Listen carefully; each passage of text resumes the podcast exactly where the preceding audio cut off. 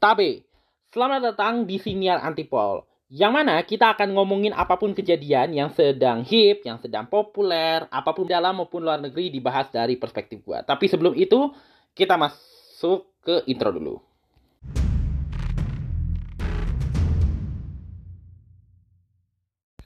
Uh, topik yang akan gue bahas di siniar kali ini, uh, gue nggak tahu apakah ini sulit atau justru mudah.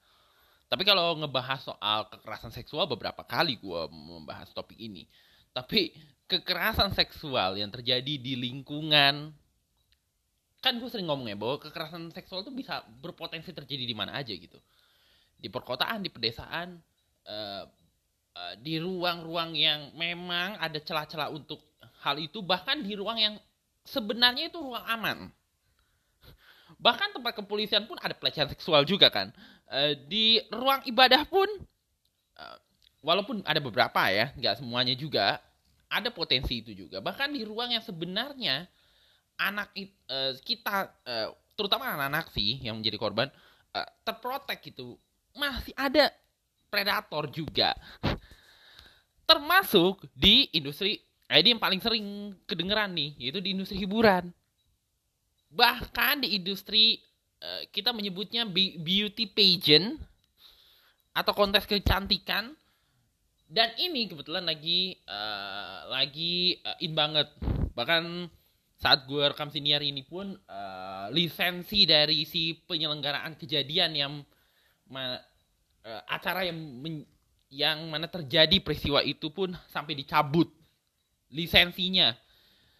Uh, karena isunya agak agak panas juga kalau dipikir-pikir dan tidak ada prinsip yang dilanggar. Kita akan ngomongin Miss Universe Indonesia yang baru pertama kali digelar, uh, baru sekali digelar secara mandiri gitu ya. Akhirnya cuma sekali itu aja. Dan nasib si pemenangnya sekarang tergantung karena uh, lisensi dari si Miss Universe-nya ini dicabut sama yang dari pusatnya karena ada dugaan uh, tindak pidana kekerasan seksual yang melibatkan semua yang terlibat di situ. Walaupun baru beberapa orang yang melapor ke kepolisian. Gitu kurang lebihnya. Jadi kita langsung ke runtutan aja ya enaknya. Uh, jadi selama ini kan penyelenggaraan Miss Universe itu selalu uh, mereka yang ikutin atau apa ya Indonesia ikut serta Miss Universe tuh selalu identik dengan Putri Indonesia. Dari dulu. Dari dari kapan? Gue pertama kali nge Miss uh, Putri Indonesia di Miss Universe itu tahun antara 2004 atau 2005 ini zaman zaman nyokap gue masih ada. Dan zaman zaman keluarga gue masih langgan koran majalah uh, satu uh, satu ketika dahulu uh, ada satu orang bapak-bapak nih, bapak-bapak uh, dengan motor waktu itu motornya masih masih motor-motor lama lah gitu ya istilahnya. Uh, ini 2005, gue umur sekitaran kayak 7 tahun. Uh, pada zamannya keluarga gue tuh langganannya tiga. Uh, kalau koran uh, pernah uh, pernah Kompas, pernah Media Indonesia juga, pernah Republika juga, uh, bolak-balik lah gitu. Uh, tapi yang paling sampai kemudian terakhir menjelang bokap gue meninggal, nyokap gue meninggal lebih tepat ya. Uh, itu langganannya dua yang paling tetap. Majalah Femina, tabloid Nova, sama majalah Bobo. Majalah Bobo untuk uh, untuk bacaan gue sama uh, adik-adik gue. Terutama sekali gue karena memang gue ada problem dengan uh, berkomunikasi pada zamannya. Uh, ini 2005 situasinya. Gue gak jarang walaupun umur gue masih tujuh tahun tuh suka banget baca-baca yang termasuk bacaan nyokap gue kan. Yang notabene udah uh, sebenarnya secara umur belum berkenan untuk bacaan umum gitu ya. Belum memenuhi syarat untuk baca bacaan umum tapi ya karena rasa ingin tahu lah gitu ya. Anak kecil kan identik ya dengan rasa ingin tahu. Kadang-kadang ini yang serang gue juga sekarang rasain. Kalau ngelihat anak kecil dimarahin sama pembantunya atau sama uh, neneknya kalau tinggal di rumah di sekitar rumah gue.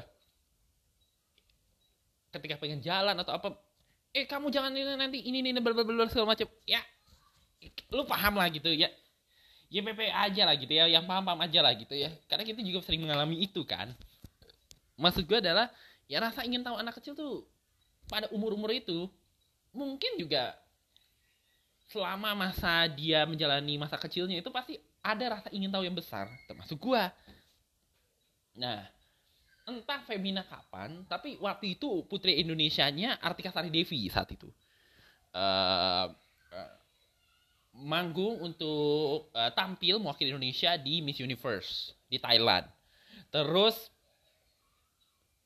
yang pernah ngalamin zaman-zaman Miss Universe uh, wakil Indonesia di Miss Universe diwakili putri Indonesia pasti tahu zaman-zaman itu tuh lagi awal-awal uh, politik agama lagi besar-besarnya. Kalau sekarang kan udah agak dengan semakin besarnya literasi publik ya terhadap politik dan lebih banyak akun-akun politik gitu ya yang bertebaran di media sosial, konten-konten politik di digital gitu ya politik agama ada tapi tidak sebesar sebelum pada awal-awalnya. Yang mana kita tahu puncaknya ada ada aksi 212 kan 2016. Ini 11 tahun sebelum aksi 212. Uh, eh, apa pun yang berkaitan dan bertentangan dengan sosial uh, keagamaan tuh dikecam gitu. Bahkan sampai didatengin tempat acaranya. Uh, dan emang uh, putri Indonesia yang jadi wakil Miss Universe selalu dipermasalahkan setiap kali tampil di sana gitu berkali-kali bertahun-tahun. Uh, setidaknya sampai di 2013-2014 tuh selalu dipermasalahin. Mungkin antara karena nggak pernah menang atau ya, ngapain capek-capek? Ya mungkin asumsinya ngapain capek-capek kalau ujungnya nggak dapet apa-apa gitu kan? Tapi saat itu Artika Sari Devi itu masuk 15 besar. Akhirnya walaupun tetap kontroversi-kontroversi juga kan. Apalagi waktu zaman Miss Un, Putri Indonesia itu dari Aceh. Apa orang Aceh yang notabene uh, tampil seksi-seksi kayak gitu ya kan? Pada zamannya itu masih dibawa lisensi Miss Universe Indonesia itu dipegang sama Yayasan Putri Indonesia yang menyelenggarakan pemilihan Putri Indonesia. Sehingga uh, pemenang utamanya pemenang utama yang jadi putri Indonesia-nya otomatis dikirim ke Miss Universe. Terus juara duanya kalau nggak salah Miss Internasional. Yang sekarang uh, dengan sistemnya sekarang itu putri Indonesia-nya sekarang dipegang yang jadi wakil Indonesia di Miss Internasional setelah setelah Miss Universe-nya yang nanti kita akan bahas setelah ini. Uh, terus yang satu lagi kalau nggak salah Miss namanya Miss Supranasional juara ketiganya. Uh, nah bertahun-tahun nih gue dari situ intinya dari situlah uh, eh, gue tahu pertama kali soal Miss Universe. Uh, Miss Universe ini adalah ajang eh, wanita-wanita terpilih dari seluruh dunia baik yang di bawah uh, nama Miss Universe itu sendiri ataupun uh, putri dari negara lain gitu ya pemilihan pigeon uh, lokal yang lalu kemudian karena saking pengaruh besarnya pengaruh beauty pageant lokal ini di negaranya akhirnya diberikan kesempatan untuk boleh nempatin wakilnya di Miss Universe. Indonesia pada yang paling berpengaruh kan tentu Putri Indonesia dan yang paling besarnya ya dan pada zamannya sebelum kemudian ada Miss Indonesia kan yang dibikin yang dibikin sama Haritanu Sudibyo uh, Putri Indonesia tuh yang paling besar. Yang megang waktu itu Musika Ratu Group. Sampai sekarang bahkan. Dan salah satu di antara pemimpinnya adalah tokoh cendekiawan muslim Pak Wardiman Joyonegoro. Yang juga salah satu sahabat dekatnya Eyang Habibi almarhum. Nah, itu segera panjangnya ya. Hampir setiap tahun selalu ada putri Indonesia yang dikirim ke Miss Universe sampai tahun 2022 uh, eh, secara tiba-tiba ada sebuah perusahaan nih namanya Capella. Capella atau apa gitu. Tapi namanya Capella Group itu berhasil uh, mengakuisisi dalam tanda kutip mengakuisisi Miss Universe penyelenggaraan Miss Universe Indonesia yang selama ini dipegang YPI, Yayasan Putri Indonesia yang menyelenggarakan Putri Indonesia.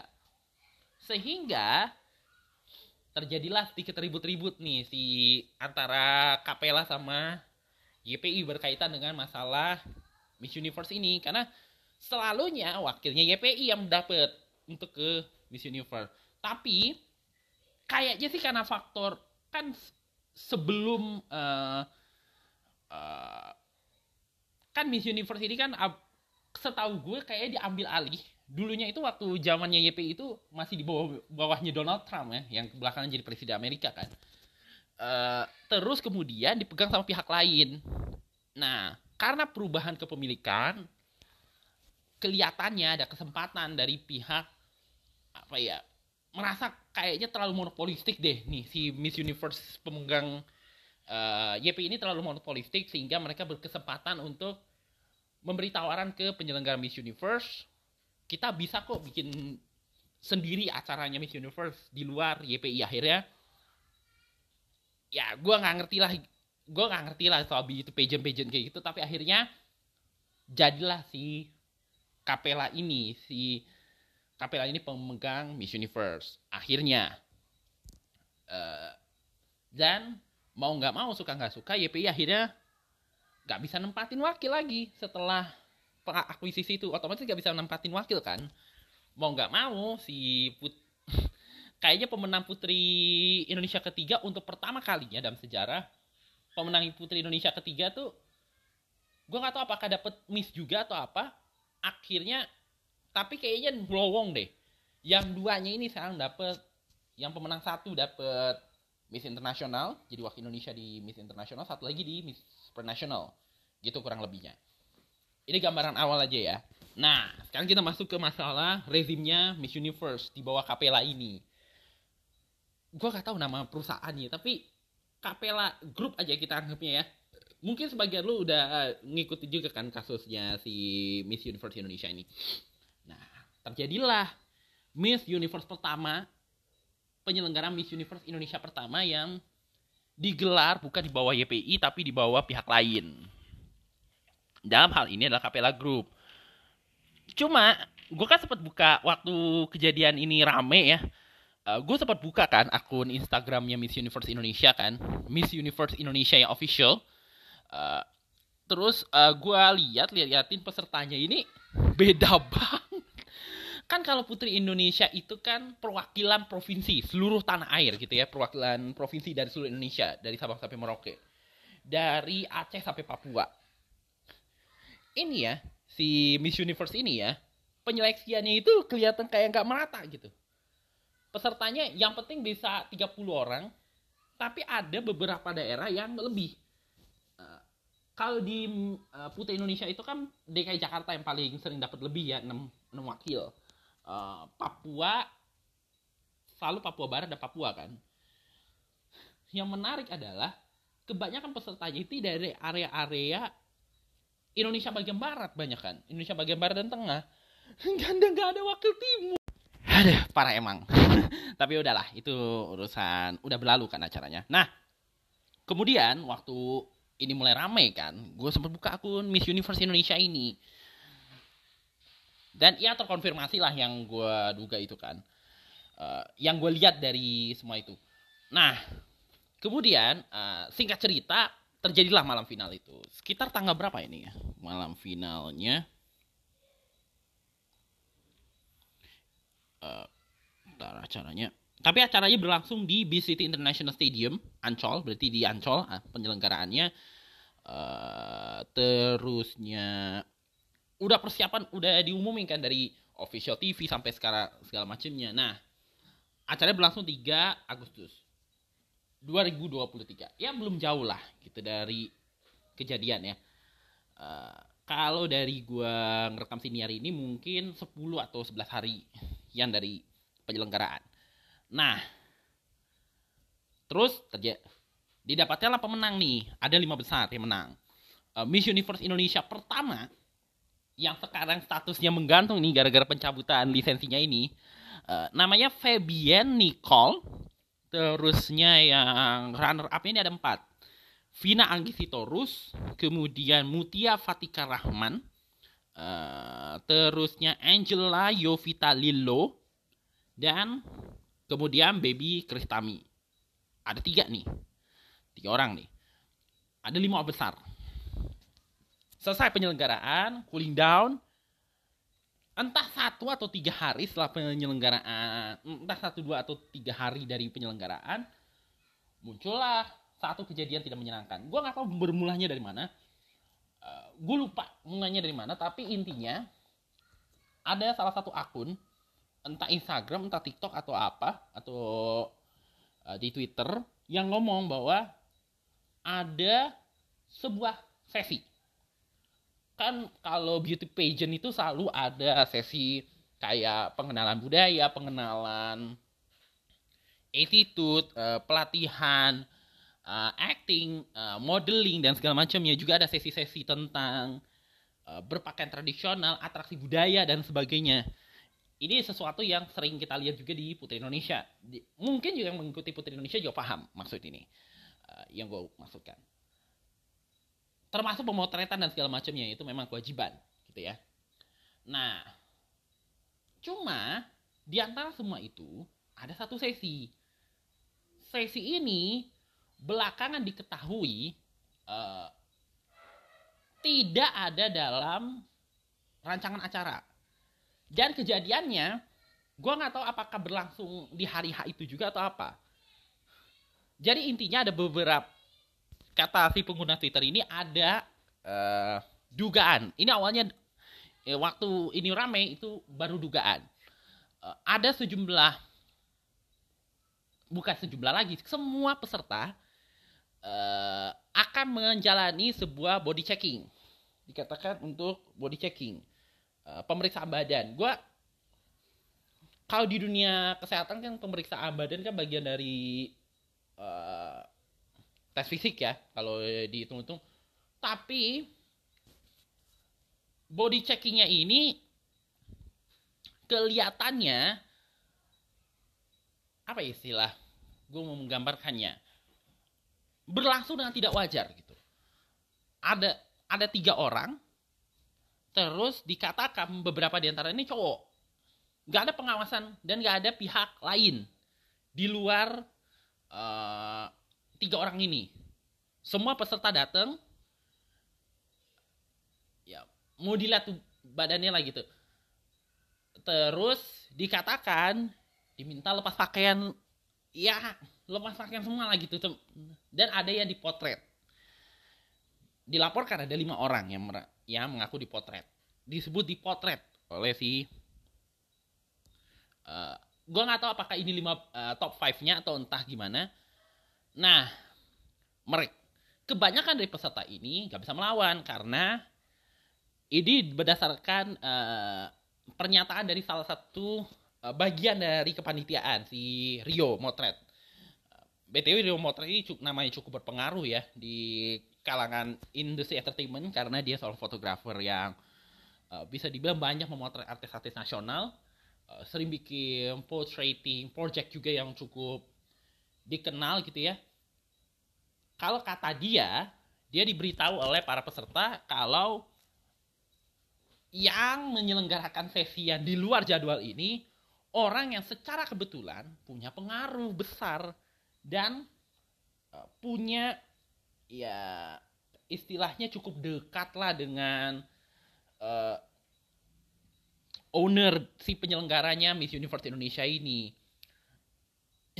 Jadi ada dua hal nih uh, yang muncul kemudian uh, penyimpangan ini. Ada dugaan pelecehan seksual dan ada juga uh, kita menyebutnya kalau di kita tuh mungkin kita sering mendengar istilah abuse of power gitu ya, penyalahgunaan kuasa gitu ya.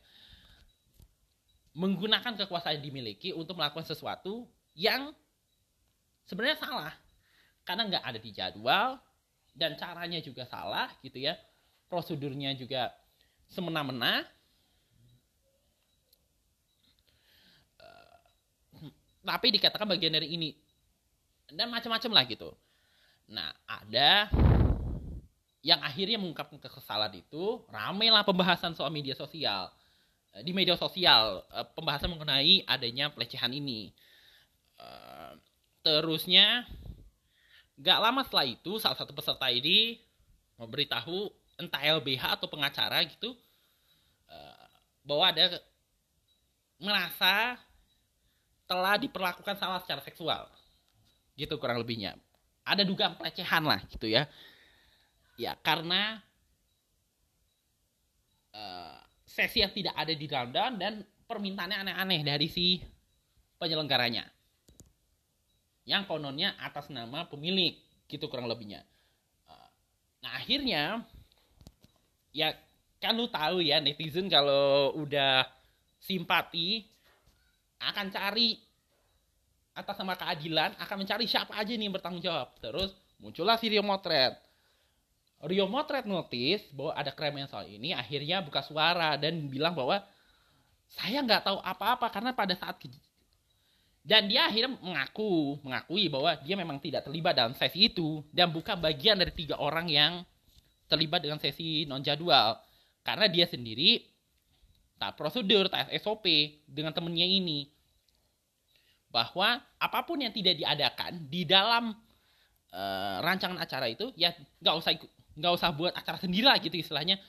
Kalau ada acara uh, ada kegiatan yang dilakukan di luar ya mending kalau nggak ada di rundown ya nggak usah dilakuin gitu. Dia nggak akan melakuin juga gitu istilahnya. Nah dia itu di tempat lain ketika sesi terselubung itu terjadi dan akhirnya dia akhirnya uh, minta konfirmasi lah ke orang-orang dan banyak yang di antara peserta itu juga mengakui adanya disuruh uh, melakukan hal aneh-aneh yang tadi gue sebut itu. Akhirnya uh, begitu uh, rame, terus dia memutuskan untuk resign dan terus kemudian dia pengakuan akhirnya menyampaikan pengakuan bahwa dia nggak terlibat apa-apa. Terus orang ada yang mulai speak up, menggelindinglah kasus ini, mulai rame juga uh, anggota DPR ada bereaksi, terus kemudian Menparekraf Sandiaga Uno juga bereaksi. Uh, bahkan akhirnya sampai ke laporan polisi karena ada unsur-unsur yang sebenarnya bisa masuk ke dalam kategori pelanggaran menurut undang-undang uh, eh, TPKS tindak pidana kekerasan seksual. Uh, terus akhirnya si karena keramaian ini juga si penyelenggara Miss Universe Indonesia ini ada beberapa kali buat pernyataan uh, resmi berkaitan dengan uh, kasus ini. Uh, pertama, ini uh, diterbitkannya mungkin 2-3 hari setelah kejadian, menangkapi peristiwa yang terjadi setelah kejadian, tanggal 7 Agustus. Uh, terus, ini juga 7 Agustus. Oh, ada tiga pernyataan dalam satu hari berkaitan dengan berita itu Berarti isunya kalau ini pernyataan dikeluarkan 7 Agustus uh, berarti isunya mulai muncul tuh prediksi gue ya antara 5 atau 6 Agustus. Uh, ya beberapa hari setelah kejadian lah kan kalau kata Rio Motret menurut pengakuan Rio Motret ya mungkin anak-anak juga nggak mau terlalu ya abis kompetisi abis bersaing gitu ya nggak mau bikin kericuhan dulu gitu. Bahkan jujur jujur li ya jujur li waktu awal kasus ini muncul gue mikirnya sempat mikir aneh-aneh juga soal kasus ini. Apakah karena ada yang nggak puas hati terus uh, buka-bukaan gitu apa ya menyebar isu seakan-akan ya uh, orang tidak puas hati kan pasti orang kalah kan pasti nyari uh, nyari apa sih namanya? Apa sih istilah paling populernya tuh? Nyari alibi lah kenapa dia kalah itu kan. Dan itu biasa terjadi kan. Uh, ada dugaan kecurangan dan segala macam. Di politik itu hal biasa gitu. Uh, uh, ya kan? Nah, tapi awalnya itu gue pikir setelah gue denger lagi pernyataan-pernyataan dan ternyata kok bisa ya dalam hati gue terutama sekali setelah terungkap bahwa ini memang murni yang mengalami ini hampir semua peserta bukannya beberapa peserta tapi semua peserta ngalamin. Dan ada pengakuan ke arah situ uh, dan uh, pernyataan ini muncul setelah beberapa hari gitu ya. Jadi bisa dipastikan bahwa ini bukan karena ketidakpuasan terhadap hasil lebih ya ketidak ada yang ngerasa bahwa yang dilakukan itu tidak sesuai dengan uh, apa yang sudah dirancang gitu. Ini sesi di luar jadwal gitu istilahnya. Uh, memanfaatkan kekosongan waktu menuju ke penyelenggaraan membuat acara sendiri gitu kurang lebihnya. Dan ada unsur-unsur yang uh, immoral lah di situ. Karena dilihat badannya lah dipublikasi gitu. Apa apalagi sampai lepas pakaian dan dipotret. Kan kita nggak pernah tahu ya potretan itu akan digunakan apa. Apakah untuk fotografi kah atau untuk atau mau disebar untuk sesuatu yang tidak tidak gitu untuk misalnya intimidasi apa sih namanya? Intimidasi lagi. Iya intimidasi atau apa pun gitu ya. Ini sesuatu yang gue sebagai orang yang me, apa ya menggeluti bukan menggeluti ya lebih tepatnya ini sesuatu yang gue maklumi di dunia fotografi. Gue kan oh, hobi fotografi ya jadi beberapa kali gue tuh motret mau motret ada yang gue kerjain tanpa konsen gitu ya ada ada uh, tanpa konsen gitu tanpa seizin orangnya dulu jadi diem diem ada juga yang gue ngomong-ngomong ada yang bersedia di potret ada yang enggak. Dan gue sering ngalamin itu bahkan berapa kali gue uh, mengalami apa ya intimidasi karena diintimidasi karena mengambil potret tanpa izin. Dan emang sebenarnya yang paling bener kan kulonun dulu ya. Kalau mau ngambil foto si orang tersebut kan kulonun dulu apakah orang yang berkenan tuh diambil. Kan ini soal privasi dan segala macamnya dan gue maklum kalau ada yang merasa kesel dengan isu ini karena apa apa kan mesti uh, uh, atas persetujuan si orang ini dulu baru kita bisa berbuat sesuatu gitu kan. Uh, akhirnya uh, menggelindinglah lah kasus ini. Terus kemudian laporan polisi udah dibuat terus mau udah bereaksi. Uh, terus nah ini gue baru baca nih tulisan. Ada dua hari sebelum uh, kayaknya sehari sebelum pencabutan lisensi itu uh, si uh, Poppy Capella selaku National Director dan ownernya Miss Universe berpernyataan. Ini gue baca aja kali ya press release-nya untuk lengkapnya. Uh, bantahan terhadap pemberitaan di media yang menyudutkan Miss Universe Indonesia. Ini pernyataan resmi dari Miss Universe dan postingan terakhir mereka sebelum peristiwa yang tadi yang lu juga sebagian mungkin udah tahu. Miss Universe Indonesia menyampaikan sehubungan dengan semakin maraknya pemberitaan mengenai adanya laporan polisi terkait tindak pidana kekerasan seksual yang dialami oleh beberapa kontestan Miss Universe Indonesia, uh, di mana berita-berita yang dimuat penuh dengan spekulasi dan ketidakbenaran dengan maksud menyudutkan, uh, menyudutkan pihak si ownernya, uh, saya ingin menyampaikan batasan sebagai berikut. Satu, saya menyikapi dengan sangat serius adanya laporan polisi tentang dugaan tindak pidana kekerasan seksual yang dialami beberapa kontestan Miss Universe. Karena ini ada menyangkut persoalan hukum, maka saya telah menunjuk kuasa hukum dan saya terus berkoordinasi dan berkonsultasi. Saya menentang segala bentuk kekerasan atau pelecehan seksual. Saya sangat prihatin dan sangat bersimpati terhadap sesama kaum wanita yang mendapat pelecehan atau kekerasan seksual. Kapan pun dan di mana pun, saya pasti berusaha mencegah dan tidak akan pernah berkompromi dengan hal tersebut. Tiga, ini saya tegaskan bahwa saya sebagai National Director dan pemilik izin Miss Universe Indonesia tidak terlibat sama sekali dan tidak pernah mengetahui, menyuruh, meminta atau mengizinkan siapa pun eh, yang berperan dan berpartisipasi dalam proses penyelenggaraan Miss Universe Indonesia 2023 untuk melakukan kekerasan atau pelecehan seksual melalui body checking selama bagaimana yang namanya diberitakan.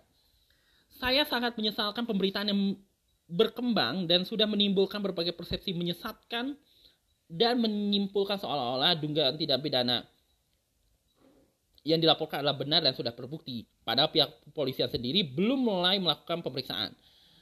Sangat jelas pemberitaan yang dibuat sedemikian rupa dan terstruktur dengan maksud menekan saya dan menciptakan image negatif terhadap Miss Universe Indonesia. Saya telah mendapatkan bukti-bukti dan informasi bahwa ini memang sengaja dilakukan pihak-pihak tertentu yang berkeinginan mengambil alih izin Miss Universe Indonesia yang saya miliki. Cukup banyak lah gitu ya uh, pernyataannya dia. Tapi intinya adalah uh, ada pernyataan resmi dari pemiliknya bahwa uh, si dia sendiri merasa kelihatannya ya dari pernyataan itu dia merasa tentu per, dengan pembelaan yang dia punya hak untuk membela diri kan terkait dengan isu yang berkembang dia kayaknya kemungkinan besar dimanfaatkan oleh orang yang melakukan body checking ini. Kan tadi si uh, Rio Motors bilang bahwa dia nggak terlibat.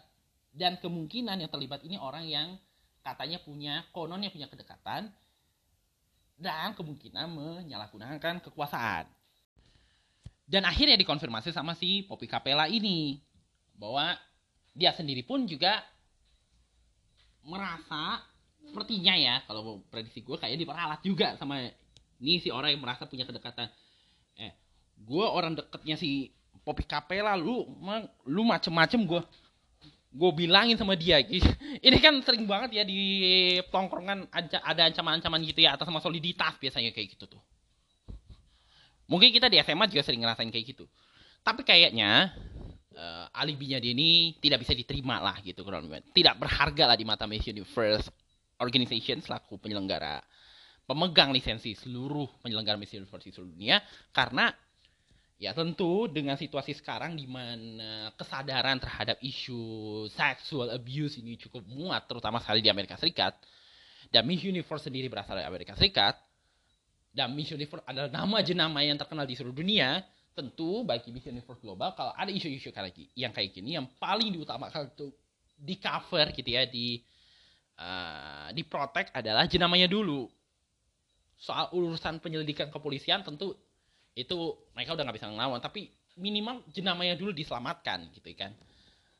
Dan kayaknya gue nggak tahu ya apakah Poppy Capella gagal paham dengan prinsip ini atau bagaimana entahlah gitu ya. Tapi isu-isu yang kayak gini tuh ya uh, kekerasan seksual itu bukan hal baru sih. Dan kayaknya hampir semua sektor gitu ya kayaknya ada aja potensi kekerasan seksual. Uh, sektor politik, uh, ekonomi, sosial budaya, uh, terusnya ya banyak lah gitu hiburan pariwisata di di hiburan ada potensi kekerasan seksual TV radio majalah segala macam itu kan. Terus di penerbangan kita sering dengar isu laki-laki godain pramugari terusnya sempat ramai dulu ya. Gue pernah bahas juga di episode perdana ini yang ada pekerja pabrik kalau mau panjang kontrak harus mau berduaan sama bosnya terusnya. Di perkantoran juga mungkin. Setipe juga dengan ini juga. Di pendidikan ada pelecehan seksual oleh uh, pengasuh pesantren ada guru melecehkan murid. Bahkan di lingkungan kepolisian yang seharusnya uh, melindungi mengayomi masyarakat pun ada potensi ke arah situ. Ada yang sesama temen. Tapi akhirnya ada mungkin gua nggak tahu lah gitu ya. Eh, mungkin karena tergila-gila akhirnya dia menolak malah dilawan. Malah tak gitu kan. Ngerti kan maksud gue? Uh, potensi kekerasan seksual itu kan tapi dari semua potensi kekerasan seksual itu dan semua alasan potensi uh, kekerasan seksual itu baik yang dan potensi se kekerasan seksual itu tidak hanya secara fisik ya uh, pemerkosaan atau memegang bagian tubuh yang tidak seharusnya uh, atau melakukan sesuatu tanpa persetujuan gitu ya uh, walaupun mungkin uh, caranya benar gitu ya tapi tidak ada persetujuan bahkan pernikahan pun juga ada potensi pemerkosaan kan kalau si istri nggak berkenan ya jangan dipaksa gitu istilahnya. Uh, terusnya banyak banget lah gitu. Yang fisik. Termasuk jadi virtual nyebar foto. Apa ya? Salkus foto-foto yang enggak enggak atau foto yang disebar tanpa perkenan orangnya atau tanpa pernah ngetek orangnya langsung. Entahlah ini masih kontroversi lah kalau buat gue mah sebagai salah audio foto mungkin ada kontroversi dikit soal yang ini uh, bagian ini. Tapi walaupun lu sering motor-motor kayak gitu kan kita kan nggak pernah tahu kan yang terjadi di belakangnya kayak gimana ya kan? Apakah setelah itu terjadi? Ya ngerti kan maksud gue. Tapi kan kalau lu mau motret misalnya cewek gitu ya dan ada ada sesi-sesi di mana ada scene di mana lu harus bergaya yang mungkin bisa menggoda syahwat lelaki kan masih ada persetujuan dulu kan. Iya kan? Uh, apalagi kalau sudah lepas baju segala macam tentu ada persetujuan. Nah dalam kasus ini kelihatannya ada pemaksaan. Dan tadi gue bilang juga ada ada abuse of power gitu. Dan kebanyakan kasus kekerasan seksual ini pelakunya ini menggunakan abuse kelihatannya yang gue perhatiin ya menggunakan abuse of power untuk mengancam si korban gitu membuat korban nggak berkutik gitu. Mungkin mengatasnamakan institusi ataupun mengatasnamakan mungkin puasanya lebih besar. Misalnya mungkin yang paling kecil kayak ketua mahasiswa ataupun yang jabatan cukup tinggi di kepolisian. Ini kan sering banget kan kasus-kasus kayak gini berlaku kan.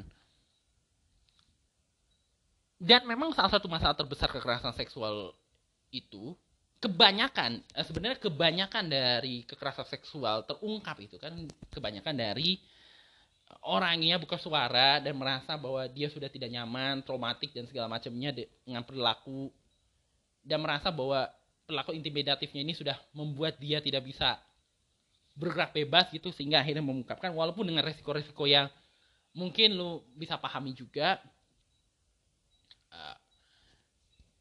tapi kebanyakan dari kasus-kasus kekerasan seksual ini yang sering kita dengar, termasuk yang baru-baru ini terjadi, itu kan salah satunya adalah uh, faktor abuse of power gitu.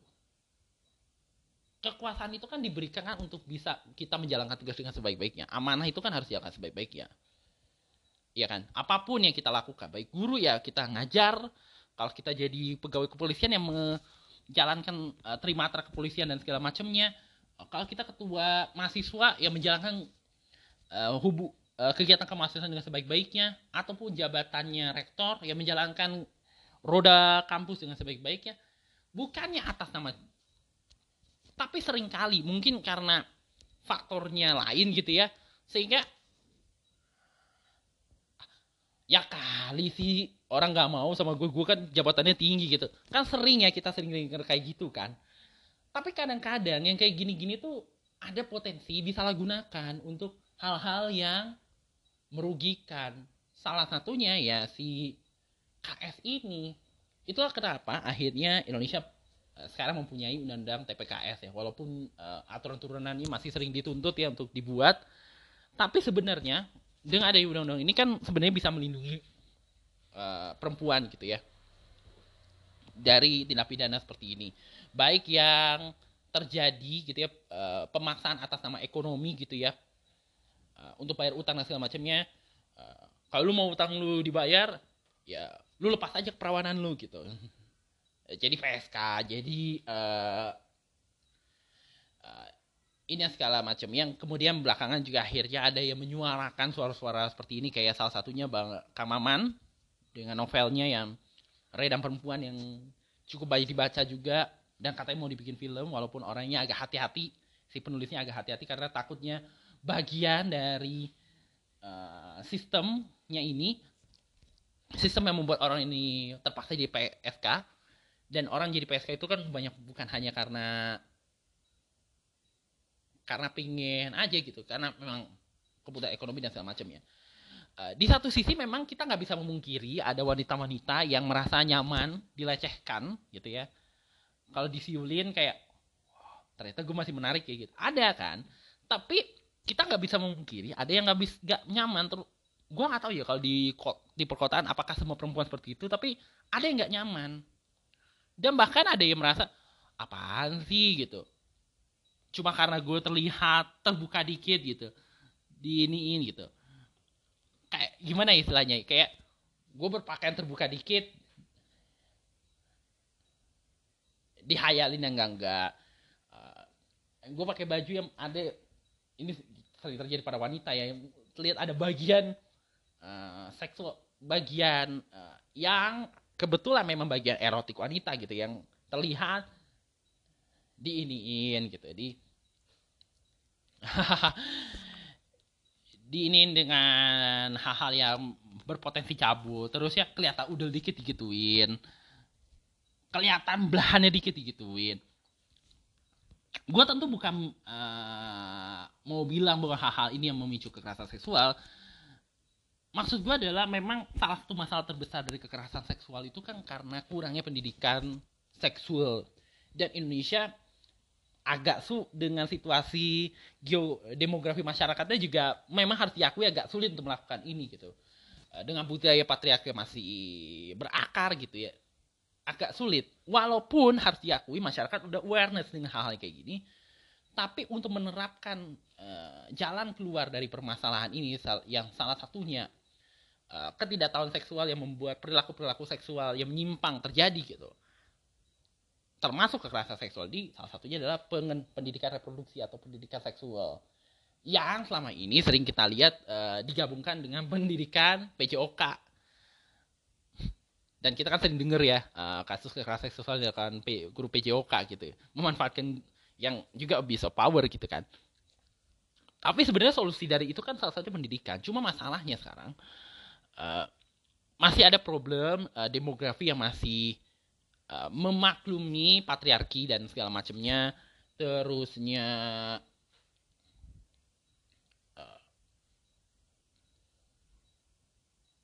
ya memang masih perjuangan panjang gitu kurang lebihnya. Dan memang kita membutuhkan pemimpin yang berorientasi ke arah itu kan salah satunya. Makanya ini tantangan besar.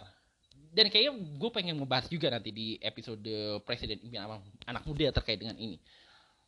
Dan isu kekerasan seksual kan paling besar terutama sekali itu di kalangan anak muda kan. Dan yang gue lihat di lini masa memang makin banyak yang awareness terhadap hal ini.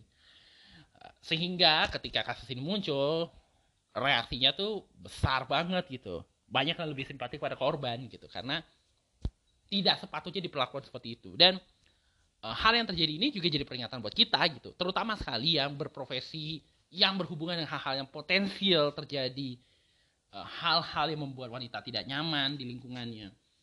Mungkin karena laki-lakinya ada pikiran cabul gitu ya.